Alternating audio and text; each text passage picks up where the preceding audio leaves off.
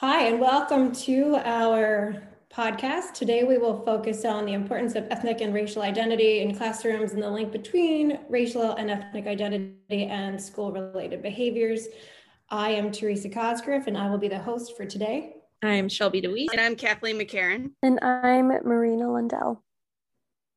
So let's get started. So, first, one of the things that we'll talk about is Eric Toshalis' book, Make Me, and specifically chapter nine in that chapter, Toshalis asserts that classrooms are neither racially nor ethnically neutral. So, thinking back to your own experiences um, in school as a student, how would you guys respond to this? What sorts of things did you encounter? And for some of us, it's been longer than others. Um, but as we think about even our, our own educational experiences, what are some things that come to mind? Sure. I think I was in school the most recently. um, I think Toshalis brought up some really interesting points. And I have to say, I think he, I kind of agree with him that classrooms are generally not uh, neither racially nor ethnic, ethnically neutral. Uh, I was, I'm a person of color, and so I saw a lot of evidence that whiteness mattered the most. Uh, it was the most prevalent. Um, if you think about like holidays and like when schools were like off, um, like didn't have school, it's all like the Christian holidays, right? Like um, we had time off for Christmas, we had time off for Easter, but then even here at the university, um, this Tuesday and Wednesday, I think, are holidays. Um, uh, yeah, I think it's definitely definitely not neutral for for anything. Shelby, did you find the names? Um, well, I thought you were speaking about Rosh Hashanah, which is also this upcoming week when mm-hmm. we have Labor Day off, but not. That's probably what I was talking about. following two days. Something it was in one of the emails that we got from the U because usually the U has a very strict like you have to show up to the first day of class um, yes. policy, and we got something in, in our um, email like last week sometime saying because of the holiday, the U the first two days of classroom or classroom like time, they have to all the instructors are required to record. Um, and I don't know if it's because of the holiday or if it's because they're accounting for traveling. But regardless, I know they're at other schools, particularly Madison, there was a big like push to like change the start date because they weren't having these kind of policies. So that's just one not even like in my past uh, schooling, but like my current schooling, where that's happened. More the orientation around the white Christian, I yep. shouldn't say white Christian, but just the Christian holidays. Yeah, no, that's interesting. That's really interesting. Um, and you, Marina, I know you've had a bit of academic success. So, and you mentioned that you're you're a person of color too.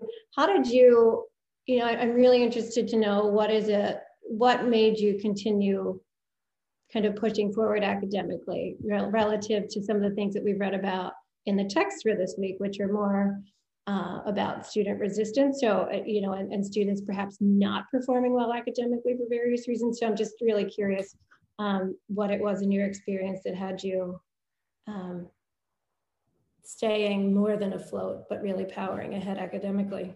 Well, thank you. I'm not sure if I would say that I have like all that academic su- success, but one thing that I did have was a really great family life. My parents were very supportive. They were all about, you know, reading to us, me and my sibling. Um, we were both adopted um, as infants. So I have no recollection of anything before other than my two loving parents because um, they're my mom and dad, uh, mm-hmm. first and foremost. But they were really, really into reading and giving us all that bedtime read aloud. We had strong academic um, support, I think, and I had great teachers. That's the other thing too. I had amazing teachers. It wasn't my necessarily my English language arts teachers that inspired me to go into uh, teaching, but actually it was my in my chem teacher. It was one of them was my chem teacher. One of them was my uh, media specialist, mm-hmm. which I suppose is a little bit of ELA, but uh, mostly science, right? Like it's the STEM classes. Uh, those teachers really inspired me. I actually have a STEM degree or like the mm-hmm. certificate mm-hmm. from high school. I took all of the STEM classes that I possibly could. I loved I love science. Uh, I'm not really great at math, but I pushed through math and did AP Calc. And again, I had a great teacher for AP Calc. Um, but yeah, it is really that science teacher that did it for me that reaffirmed Sure. going into teaching.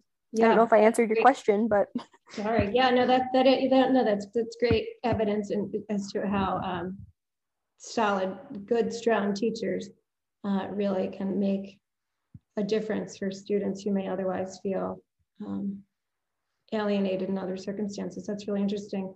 Um, Shelby or Kathleen, you know, what are your thoughts um, if you think back to experiences in school? I mean, you know, I think about mine as a white person, and I think about how um, those students who tended to be in the upper tracks did tend to be white. So my, you know, I can't speak for being anything other than white, but I can certainly speak to the fact that, you know, at least anecdotal evidence in my school would put um, fewer white kids in the lower tracks and would put fewer white kids in the discipline office for repeated violations um, of whatever rules teachers felt uh, were violated.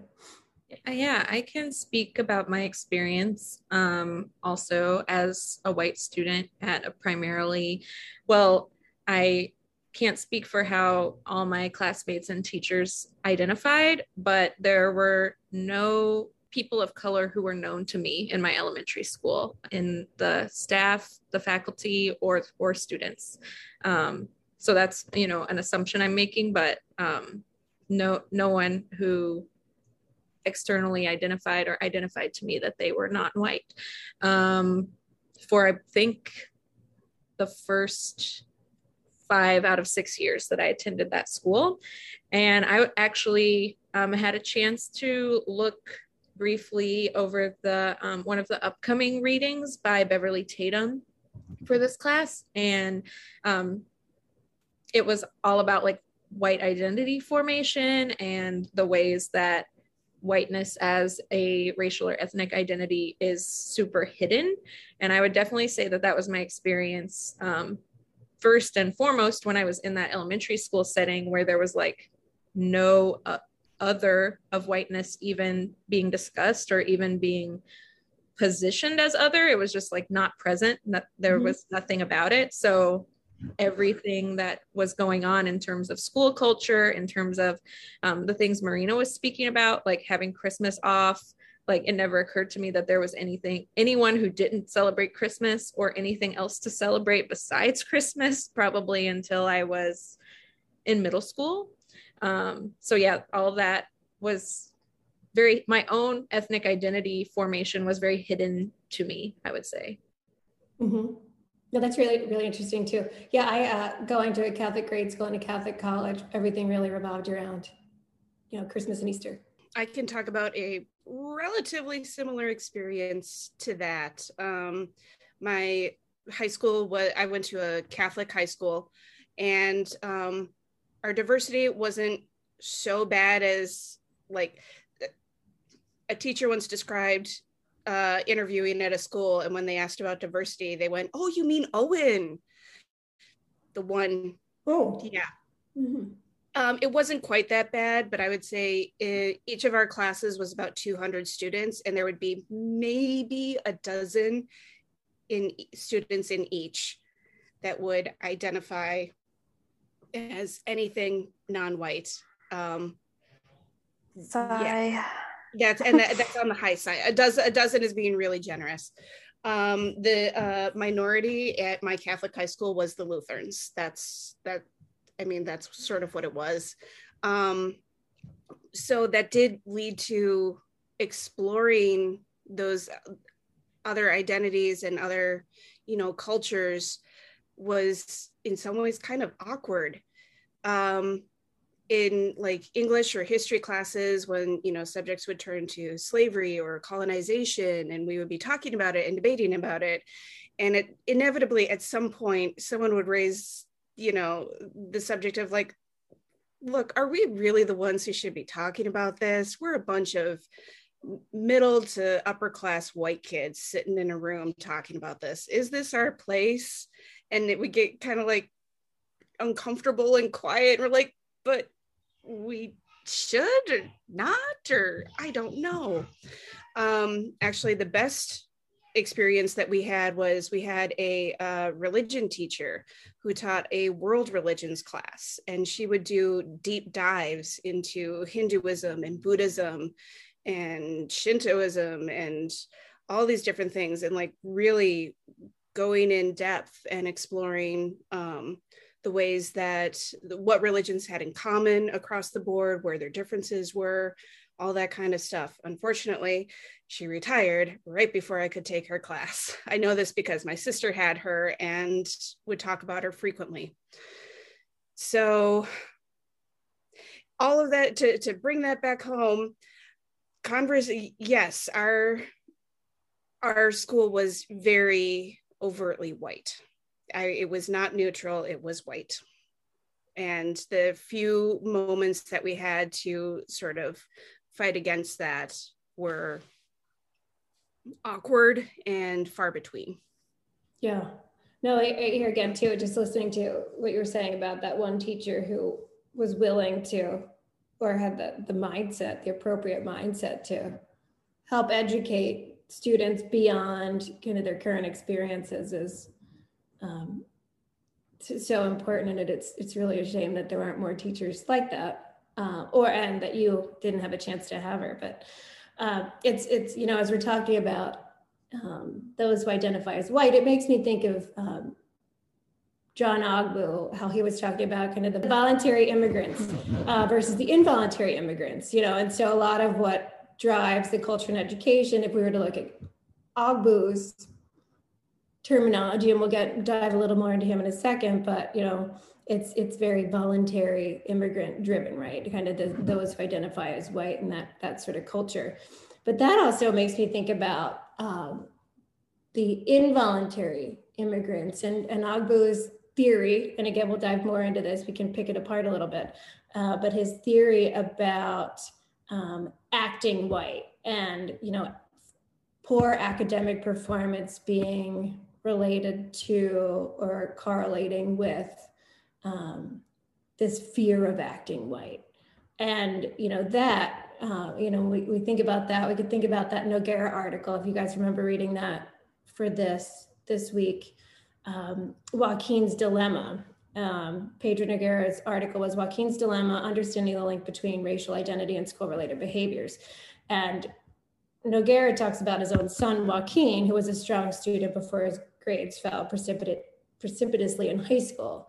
Um, so if we want to look at Ogbu's perspective, which would say he's not doing well because Joaquin isn't doing well because he doesn't want to act white. You know, how would we respond to that? We know there are problem there are some problematic aspects of Ogbu's theories, um, but you know, what issues would you take with that statement? I my first thought is that it's an oversimplification. Sure. Um, while there could be some individuals who feel that way, I think it's a mistake to ascribe that motivation to massive swaths of the population.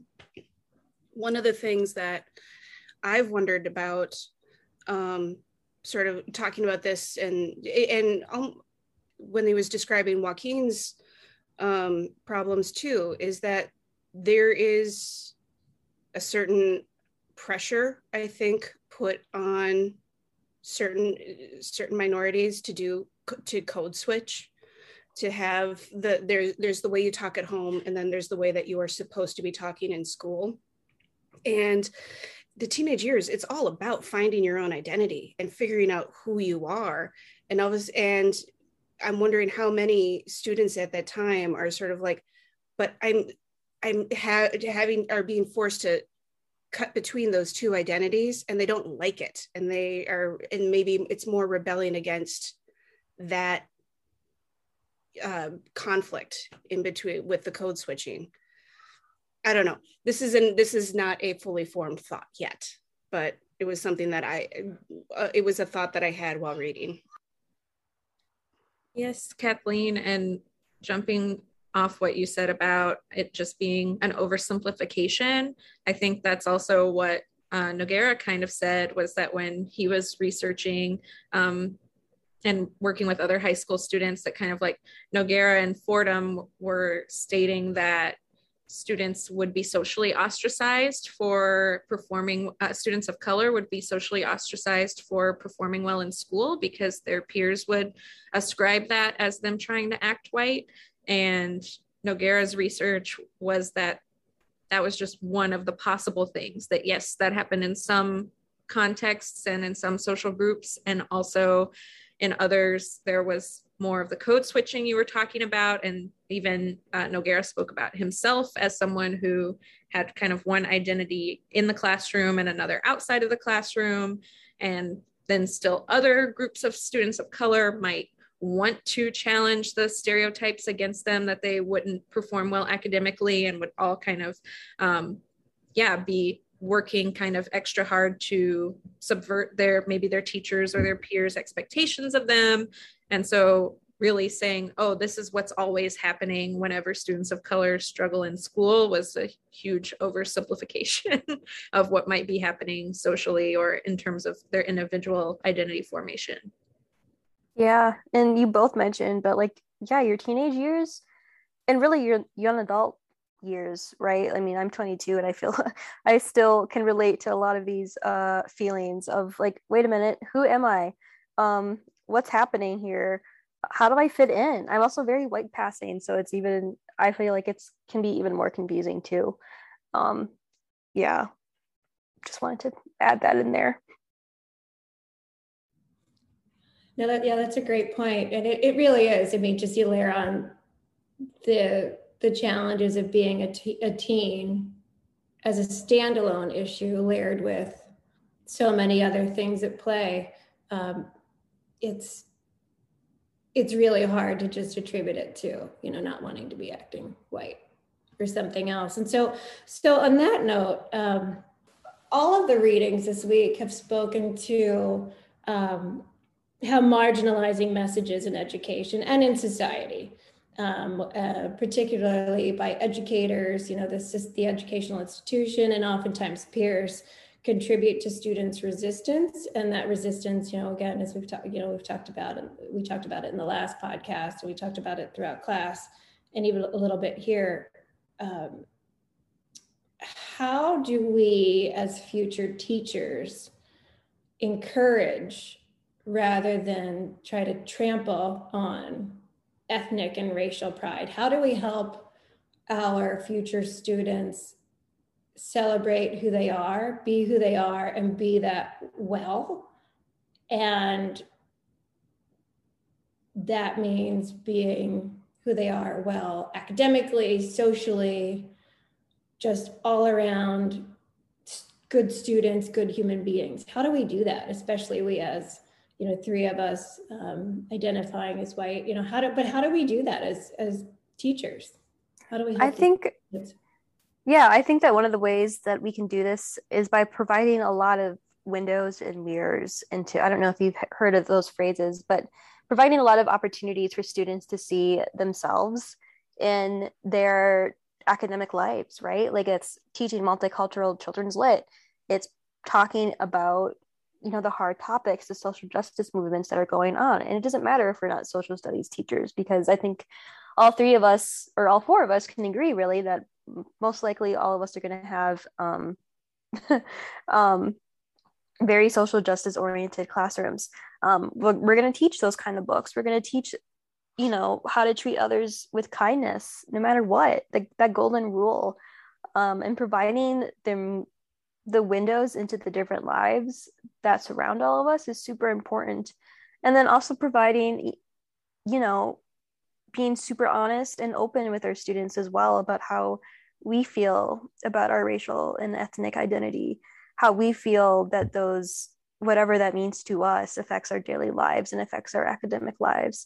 I think that's one of the ways that we can at least you know make teenage and young adult adolescent life a little bit a little bit more easy and a little bit more ready to accept mm-hmm. because it's hard it's growing up is hard mm-hmm. yeah i totally agree with that marina and also, I'm thinking now of a reading that we read for another class. Maybe you all can help me remember what class or what who the author was, um, but where um, they were talking about the really the importance of having genuine cultural connections with students. Um, one of the examples was about a teacher who had craftspeople and residents come that were like parents and family members and neighbors of students and come and share about their own skills and talents and careers um, in the classroom to kind of you know we've talked a lot about like real world connections and experiences and um, like the importance of having that be general uh, genuine and community based having um, I think that author described it as not importing professionals or experts from some corporate world or some city nearby, but instead having people who are already in community in relationship with the students in the classroom um, be brought in and kind of um, designated or um, signaled as role models within the community. So that's coming to my mind. And also the ways that um, you know, I am a white woman teacher and I can't change that. And the fact that I'll be um, different in terms of race and ethnicity from many of my students. But what are the parts of my life and relationship and community building that I can make genuine connections with? So I'm thinking about um, where do I will I live in relation to where my students live and what will I do outside of school that is connecting with the same community that my students are connecting with. So, um, like, where do I go, even to grocery shop or to community events? Um, how do I spend my time outside of school and like making genuine connections in the community where I'm working feels like one way that I can make more genuine connections with my students.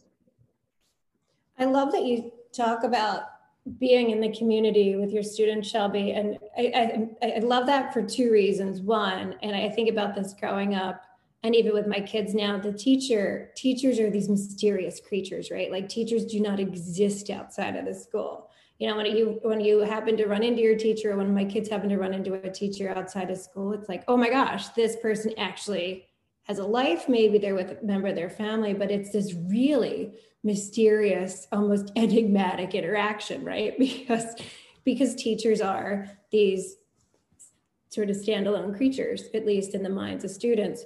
So that's what that just that alone um, is makes me really excited that you want to be in the community. I mean, that just just that kind of breaking down that barrier for students and teachers in general is huge. But then also, you know, to the point about really getting into shopping where your students shop and where their families shop and getting into that community, whether you live there or not. And that makes me think of how Isla in, in Cultures and Communities uh, had talked about seeing her students in stores all the time. And it makes the teachers so much more approachable. Um, and I, for one, but I think it also helps us just to get outside of our own privileged world, you know, if we think about white privilege or the privileges that have been we have been afforded to us. Yeah, comfort zones. Into the real world and be with our students, be with them outside of the classroom because then they're more likely to come talk to us. Or for those of us like me who maybe don't feel super comfortable being in the same uh, immediate city the first couple of years at least because I would like yeah. to, you know, work on my teacher uh, person teacher mm-hmm. personality like at least being somewhere close or acknowledging the stuff that goes in the community right like if i mean chances are some of us will not be able to live like in the city that we're teaching for like hundreds of various various of reasons but like being aware of like the stuff that goes on in the community uh if that's going to like football games uh or dance competitions or whatever um speech debate musicals all that good stuff um, or if there's something that's going on in the community uh, and that's like not a good thing that's going on in the community being aware of that and being like on top of it so that you can have those those discussions with, with your kids being like hey you know i don't really like live here like i mean it may seem like i live here but i don't actually live in the city but i know what's going on. Maybe students are more likely to help come and talk to us about the problems that they're facing. Um, just like both of you all said. Yeah and i think at very at a very basic level go to the athletic events right? Go to the events that students are participating in. I mean as a, again at minimum it drives me nuts when teachers don't go to those things and i appreciate that teachers have lives outside of school too but i also think your job as a teacher doesn't end at three o'clock when the bell rings. And the theater. And the theater yes and the and theater absolutely. Absolutely um just you were reminding me i was talking with my mom not that long ago and she said that there used to be um a rule that i think it was the st paul police had to live within the bounds of st paul. And it was they, they wanted their police officers to be local. And that once that rule changed the policing changed. And not not, not for the better. So yeah it's uh, community involvement is definitely important in all in all aspects. You know and, and something else you know if we talk about you know in addition to being present in our students communities really trying to find additional ways to connect with them outside of the classroom um, to be more approachable individuals um, you know another way i think we could work to celebrate and help students of all identities feel they belong and are welcome in our classrooms is to even, you know, from a fundamental level, starting out our year going through norms, kind of like we've done in 5441 this week or last week, I guess, kind of a norms discussion, discussion of what are the things we want to cover this year? How do we all, so talking about one, how do we all interact and how do we respect each other and what are, our, what are our expectations for ourselves within you know x classroom?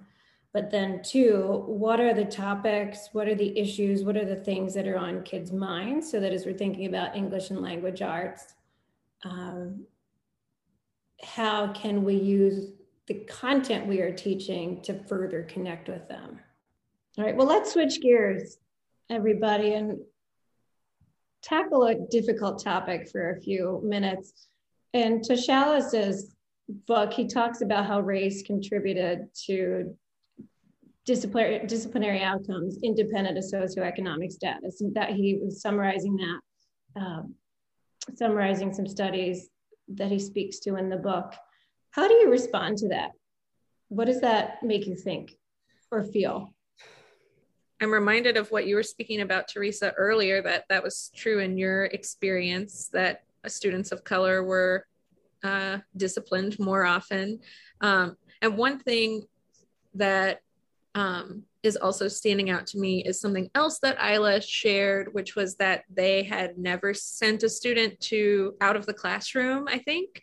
Um, and I think that's definitely a goal that I have because number one, it just seems exclusionary and like is not helping you build genuine relationship with perhaps a student who needs it the most. And also we know so much about inherent biases that you know it's helpful to be aware of them but you still have them. I still have them. So even if i feel like i'm not trying to um, kind of privilege the behaviors of white students over non-white students I still have the inherent biases that I might do that. And so it would be better to just avoid sending students out of the classroom for both of those reasons.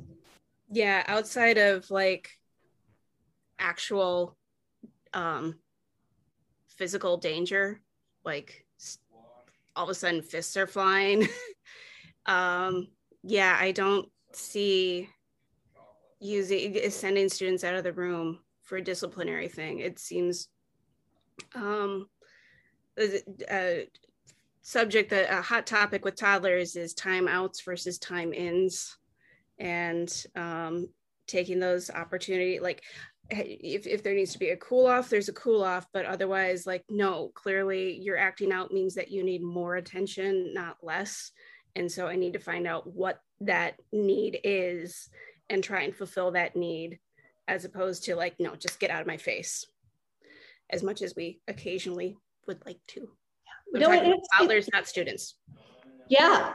No no but it's so interesting that you bring up toddlers kathleen because you're right. With toddlers we often have a little kids, we have a, we take a different stance with them. Or those of us who work hard with all the patience in the world trying to parent um, positively, we have learned and have been trained to focus more on okay, if my child's acting out, that means that child needs more attention. So why is it then by the time we get to middle school and high school, you know, the the child psychology view or the educational view is no longer respond to the outburst with positive intent and instead it becomes respond to the outburst with punishment which with children little children we would never do. Um, and, and so you saying that just it's so interesting that at some point over time it became okay to respond completely differently to high schoolers and middle schoolers than it than we do than we respond to little people even though they're still children when they're 18 one thing that jumps out to me about that is just the the group environment that and that's why I mentioned the individual relationships being so important. Of course, toddlers are sometimes in group environments like daycares and preschools, but what you were kind of describing, Theresa, sounded more from the parental view, which would have a much smaller group, maybe one on one or maybe a couple yeah. of kids, right? And then when you translate that to a middle school or high school classroom, maybe there are 30 students and one adult. And I think that's one of the big challenges that, I mean, there are many challenges of being one on one with a toddler as well, of course. But one sure, of the challenges sure. that we'll face in the classroom is that as much as we believe that that student needs our attention and support and care deciding and acting in the moment on how to how to do that when we have 29 others in the room i think will be something that we'll all have to navigate each day. Yeah yeah that, that's a great point too. For sure. Our own fight or flight response kicks in right? As the, the kids the resisting students fight or flight mode kicks in. And how do we as the adult in the room try to catch ourselves? You know and shelby you mentioned earlier even acknowledging your own our own inherent biases because we have them. We all do and we have to be particularly aware of those and call ourselves to the carpet on those. Yeah and and also just like being aware that like there's nothing that we can necessarily do about our inherent biases except for acknowledging them mm-hmm. um, and working hard to understand why we have them. And then also being super upfront with our students. Hey, I realized that what I did the other day, whether it's X, Y, or Z, was not cool. This is why. Um, having those, being willing to have those honest and raw conversations with our kids, I think is going to be super helpful. Yes, it's an, another aspect of us demonstrating to our students that we're human you know, seeing them outside of the classroom, um, in you know in the community or at after school events, theater, sporting events, and whatnot. And then also absolutely being willing to apologize when we screw up because we will. I will. I will. I already know that now. In fact, when we've been talking about setting norms in these the different classes that we've had so far, um, classroom norms and how we call each other in for different things in each of these classes, I think, oh, I can't wait to do this because I know I will be holding up, uh, hold myself to these same standards, and it'll be at least a little easier for me as a teacher to be able to say, look, guys, I I just completely violated for last week or yesterday or whatever. I I, I, I screwed up on the rule we all agreed to, and I'm sorry because the more we model that and be honest with ourselves, you know, hopefully the more the students will be too, and we can um, overall try to turn the trend around, right? You know, to so that we're not we're taking a different approach to discipline when it's appropriate and that we're also acknowledging any sort of resistance and and giving students the attention they need as hard as it's going to be especially in our first few months or years while we figure out who we are as teachers right totally. For sure. And as humans. And as humans. Absolutely. Well, on that note, I'd say we covered a lot of interesting topics and information in this podcast today. I think what we're walking away from um, one is continue to acknowledge our humanness, acknowledge our biases, and also acknowledge and find and explore ways for helping our students celebrate who they are rather than um, feel that they don't belong in the classroom and help them to become the good people that they already are and deserve to continue feeling like they are. And so with that, we'll sign off. Again, I'm your host, Theresa Cosgriff. I'm Shelby DeWeese. And Kathleen McCarran. And I am Marina Lindell. Thank you for listening. Bye.